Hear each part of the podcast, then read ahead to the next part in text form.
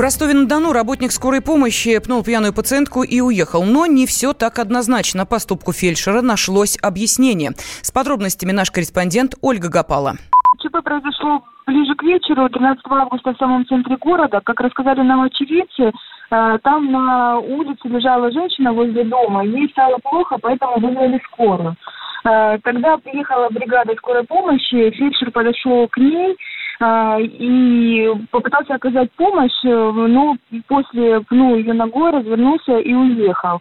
Все эти, весь этот инцидент попал на камеры видеонаблюдения, которые были установлены рядом. Вот. Очевидцы не поняли, почему фельдшер уехал, и вызвали вторую скорую. Тогда якобы диспетчер сказал им о том, что э, к этой женщине уже скорая приезжала, но она отказалась от госпитализации, поэтому вторую машину они присылать не будут. Правда, через несколько минут все-таки приехала вторая машина, э, женщину погрузили в нее, и э, она уехала вместе с ней. Вот. Нам удалось поговорить э, с врачами скорой помощи, которые рассказали нам о том, э, ну, свою версию да, событий. Они говорят о том, что на самом деле была опубликована только часть видео. За кадром осталось то, что эта 65-летняя женщина была в алкогольном опьянении в сильном. Вот, она оскорбляла и унижала вот первого фельдшера, э, пока он пытался оказать ей помощь. Плевала ему в лицо и кричала, что ей нужны деньги на водку. Но почему-то комментаторы и очевидцы в социальных сетях э, это утаили. Э, кстати, когда за дамой приехала вторая скорая, то эта самая пациентка вначале разнесла им там весь салон, вот, а в итоге через два квартала все же выскочила из машины. Вот, э, также нам рассказали, что сам этот фельдшер работает на скорой уже 7 лет, за это время у него не поступало ни одной жалобы, только благодарственные письма за хорошую работу. Но вот сейчас решается вопрос об его увольнении после того, как инцидент э, на видео попал э, в интернет. Сейчас проводится проверка. В Горздраве сказали, не торопились с, вы, э, с выводами какими-то и дождались ее окончания. Ольга Запала, Комсомольская правда, Ростов-на-Дону. В Новосибирске продолжается сбор подписей горожан с требованием наказать местных живодерок. Люди обвиняют подростков в том, что они расчленили домашнего кота, а затем выбросили его на помойку. При обыске квартиры одной из подозреваемых в жестоком обращении с животными полицейские обнаружили трупы других зверей. Подробнее Вадим Алексеев. Жители Новосибирска выйдут на пикет, требуя наказать виновных в убийстве кота. Горожан потрясла жестокость, с которой садисты обошлись животным. Рыжий Мартин, он же Мотя, был воспитанным и умным котом. Сам отпрашивался погулять и послушно возвращался. Однажды не пришел домой. Хозяйка Ульяна Храмова и ее дочь стали изучать запись с камеры видеонаблюдения. Отсматривали очень долго, нашли время, когда кот заходит. Соседи его запустили. Он в 4 часа вернулся домой. 17.53. Запись, как девочка с зелеными волосами выходит с черным мусорным мешком с завязками. Так вот он тяжелый, она его так, оба. И идет в сторону мусорки, где нет камер. Перчаточки одели, бегом мы нашли мешочек с котом. У Мартина были отрублены лапы, снят скальп. Хозяйка кота написала заявление в полицию, но изо дня в день ответ один. Вы тоже можете услышать его от представителя МВД Натальи Жуласовой. По данному факту сотрудниками полиции проводится проверка, по результатам которой будет принято решение в соответствии с действующим законодательством Российской Федерации.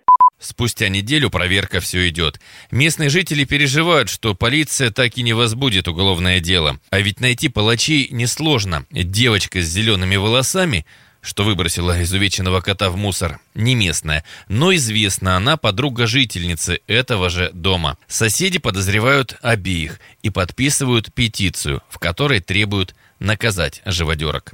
За пять дней 15 тысяч подписей. Ксения Шафтута, автор петиции, выяснила еще кое-что.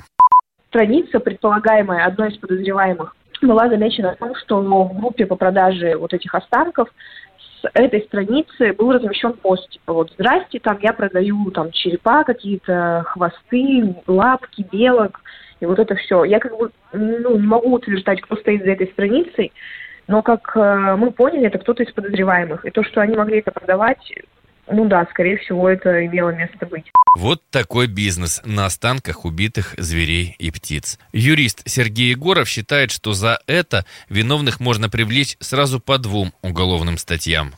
Правоохранители обязаны дать оценку действиям э, виновных лиц, э, как по статье 167 УК РФ, это умышленное уничтожение повреждение чужого имущества, так и по статье 245 УК РФ «Жестокое обращение с животными». Если будут установлены владельцы животных, они имеют право быть признаны потерпевшими по делу, так и гражданскими сами взыскать убытки с этих девушек. Ну, коль они у нас несовершеннолетние, то с их родителей. Правда, родителей еще предстоит искать. Девушки из квартиры, где животных предположительно превращают в сувениры, 17 лет. Но соседи говорят, что ни мать, ни отец с ней не проживают. Зато юные гости бывают часто. Вот и корреспонденту «Комсомольской правды» дверь открыл молодой человек. Он заступается за хозяйку. Ну, все повесили на нее. Сейчас пытаемся как-то разобраться. С полицией разговаривали, с хозяевами, с хозяевами кота тоже разговаривали. Что решат, не знаю. Полиция как раз и должна выяснить, кто действительно виновен. Чтобы дело не спустили на тормозах, жители Новосибирска и намерены выйти на пикет. Вадим Алексеев, радио «Комсомольская правда», Новосибирск. Мы вместе дожили до понедельника. Вовремя рассказали тебе о главном во вторник, среду и четверг. А теперь встречай пятницу! На радио «Комсомольская правда» новая программа. Каждую пятницу в 8.00 Сергей Мардан и Надана Фридриксон. Три часа самого острого эфира. Мардан и Надана. В программе «Опять пятница». Взболтай и можешь смешивать.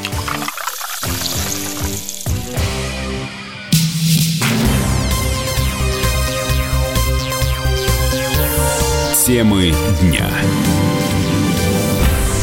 В студии Елена Фонина. Мать, бросившая в Белореченске четырехлетнюю дочь, рассказала о причинах своего поступка. Как призналась в интервью СМИ Лариса Аль-Хафиз на это она пошла из-за безденежья. Денег нет и работы нет. Я на 15 тысяч, я не могу ничего купить ребенку. Вот поэтому у меня просто ситуация такая. Мне приходится вот то там в огороде поработать, то там, ну, искать работу. Я осталась одна. Так мне пришлось вот. Я сама не хотела, не могла решиться на этот поступок. Эту ситуацию под личный контроль взяла уполномоченный по правам ребенка Краснодарского края. Татьяна Ковалева сообщила, что сотрудники аппарата направили запросы в полицию. Сейчас решается вопрос о лишении матери родительских прав. С подробностями корреспондент «Комсомольской правды» Егор Казаков. Ребенок чувствует себя отлично. Его на какое-то время отвезли в детское отделение центральной больницы Белореченска, чтобы осмотреть нам предмет всяких заболеваний. В итоге никаких осложнений не нашли, и сейчас решается, что с ним делать. Маму нашли быстро, она прописана в Адыгее, и выяснилось, что она является матерью троих детей, двух девочек и одного мальчика, от гражданина Республики Чад, самых бедных африканских стран. Как случилась ситуация? Он никаким образом не помогает, хотя мог бы, но не помогает. Более этого, он забрал сына и уехал к себе, в свою наджмену. И оставил ей двух дочерей. И она говорит, что я не могу по финансовым э, соображениям двух дочерей воспитывать. Вот она отдала. Пока непонятно, потому что одну отдала, может, она и вторую хотела отдать. Может быть, она нелюбимая была. Тут пока непонятно. Понятно только то, что сначала э, делом занималась полиция, а в связи с этим общественным резонансом и э, возрастом детей дело забрал Следственный комитет и сейчас разбирается с мамой очень серьезно. Пока что и выписали штраф за неисполнение родителями обязанностей по содержанию и воспитанию несовершеннолетних. Это от 100 до 500 рублей. Но сейчас еще рассматривается вопрос о лишении родительских прав. Вопрос такой, что нельзя э, лишить э, родительских прав только на одного ребенка. На данный момент пока говорят только то, что мама там в состоянии какой-то депрессии, э, что она ребенка оставила, и, в принципе, каких-то вразумительных причин, почему она это сделала, не могут привести. То есть просто она говорит, что у нее не хватает денег, что она не может, что она не хочет, что она устала, и вообще соседи, соседи на нее пальцем показывают, что у нее дети не похожи на соседки. Ранее в Краснодарском крае женщина оставила маленькую дочку в кафе, вложив ей в карман записку с просьбой не отправлять ее в детдом, а найти новых родителей. Роспотребнадзор дал рекомендации по выбору меда. В ведомстве отметили, что если заметна мутноватость или осадок, лучше отказаться от приобретения такого продукта. Хранить натуральный мед лучше в помещениях, защищенных от прямых солнечных лучей. 14 августа православные отмечают Медовый Спас. Это первый из традиционных народных праздников, знаменующих конец лета и начало осени. В этот день принято освещать воду и мед нового сбора, а также угощать им бедных и нуждающихся. Однако в этом году урожай не удался. Как рассказал президент президент Российского национального союза пчеловодов Арнольд Бутов, любители меда могут столкнуться с нехваткой нового продукта на полках магазинов погода какая. Ночью холодно, и днем дожди, непогода, такие ветры. Это все влияет на то, что пчелы не вылетают практически за сбором нектара, из которого готовят мед в уле. Дожди смывают нектар, когда холодно ночью и днем не выделяет растение нектар. Работы нету, ничего не приносит в уле и поедает то, что раньше запасли. Хотя бы дней 10-15 хорошей погоды бы, теплой. Пестицидами натравили, взяли дешевый яд, который запретили запретили уже в Европе и в Америке. Отсутствовал контроль за приобретение ядовитых веществ неквалифицированными работниками. Мало у нас специалистов, которые имеют лицензию и право работать с этими ядами. 97% пасек находится в частном секторе. Государственной поддержки нету. Раньше половина пасек была государственным сектором. Противопоказаний для употребления меда не так уж много. Это ожирение, так как продукт кларийный, и аллергия на цветы или пчелиный яд, отмечает врач-диетолог Елена Тихомирова. Вред меда в том, что он представляет собой такое же избыточное количество углеводов, как и обычный сахар. Там очень много углеводов. Эти углеводы по химическому составу не больше отличаются от обычного сахара. Это совершенно верно. Если мы смотрим за фигурой и не хотим толстеть, то мед для нас такая же калорийная бомба, как и сахар. Вот и все. Ну, немножко лучше. Если мы съедаем большое количество сахара, то его избыток идет в жир. Если мы съедаем большое количество меда, то избыток меда точно так же прекрасно идет в жир. Если сравнивать сахар и мед, это получается, грубо говоря, хрен редьки не слаще. Если человек не имеет проблем со здоровьем, если он строит регулярно, занимается спортом, кушает, ну, скажем так, ни в чем себе не отказывая, и это не отражается на его фигуре, то он может употреблять как мед, так и сахар. Зачем его ограничивать? Он и так, скажем, нормальный. Но если человек, а таких большинство, следит за фигурой, хочет немножко похудеть и борется там с лишними двумя, тремя, пятью, там, двадцатью килограммами, то количество сахара и меда должно должно быть ограничено, потому что это углеводы и мало чем различаются. При выборе продукта следует отдать предпочтение меду в сотах, так как это точно гарантирует его качество и натуральность. Новое время диктует новые правила. Ты не позволяешь себе подолгу быть привязанным к одному месту. Ты думаешь об удобстве, скорости и доступности информации. Именно поэтому мы сделали совершенно новую версию мобильного приложения «Радио Комсомольская правда». Современный интерфейс и обширный набор полезных функций. Возможность слушать нас в дороге, как на iOS, так и на Android. В режиме онлайн и подкасты. «Комсомольская правда». Всегда рядом. Радио жизни. Радио для тебя.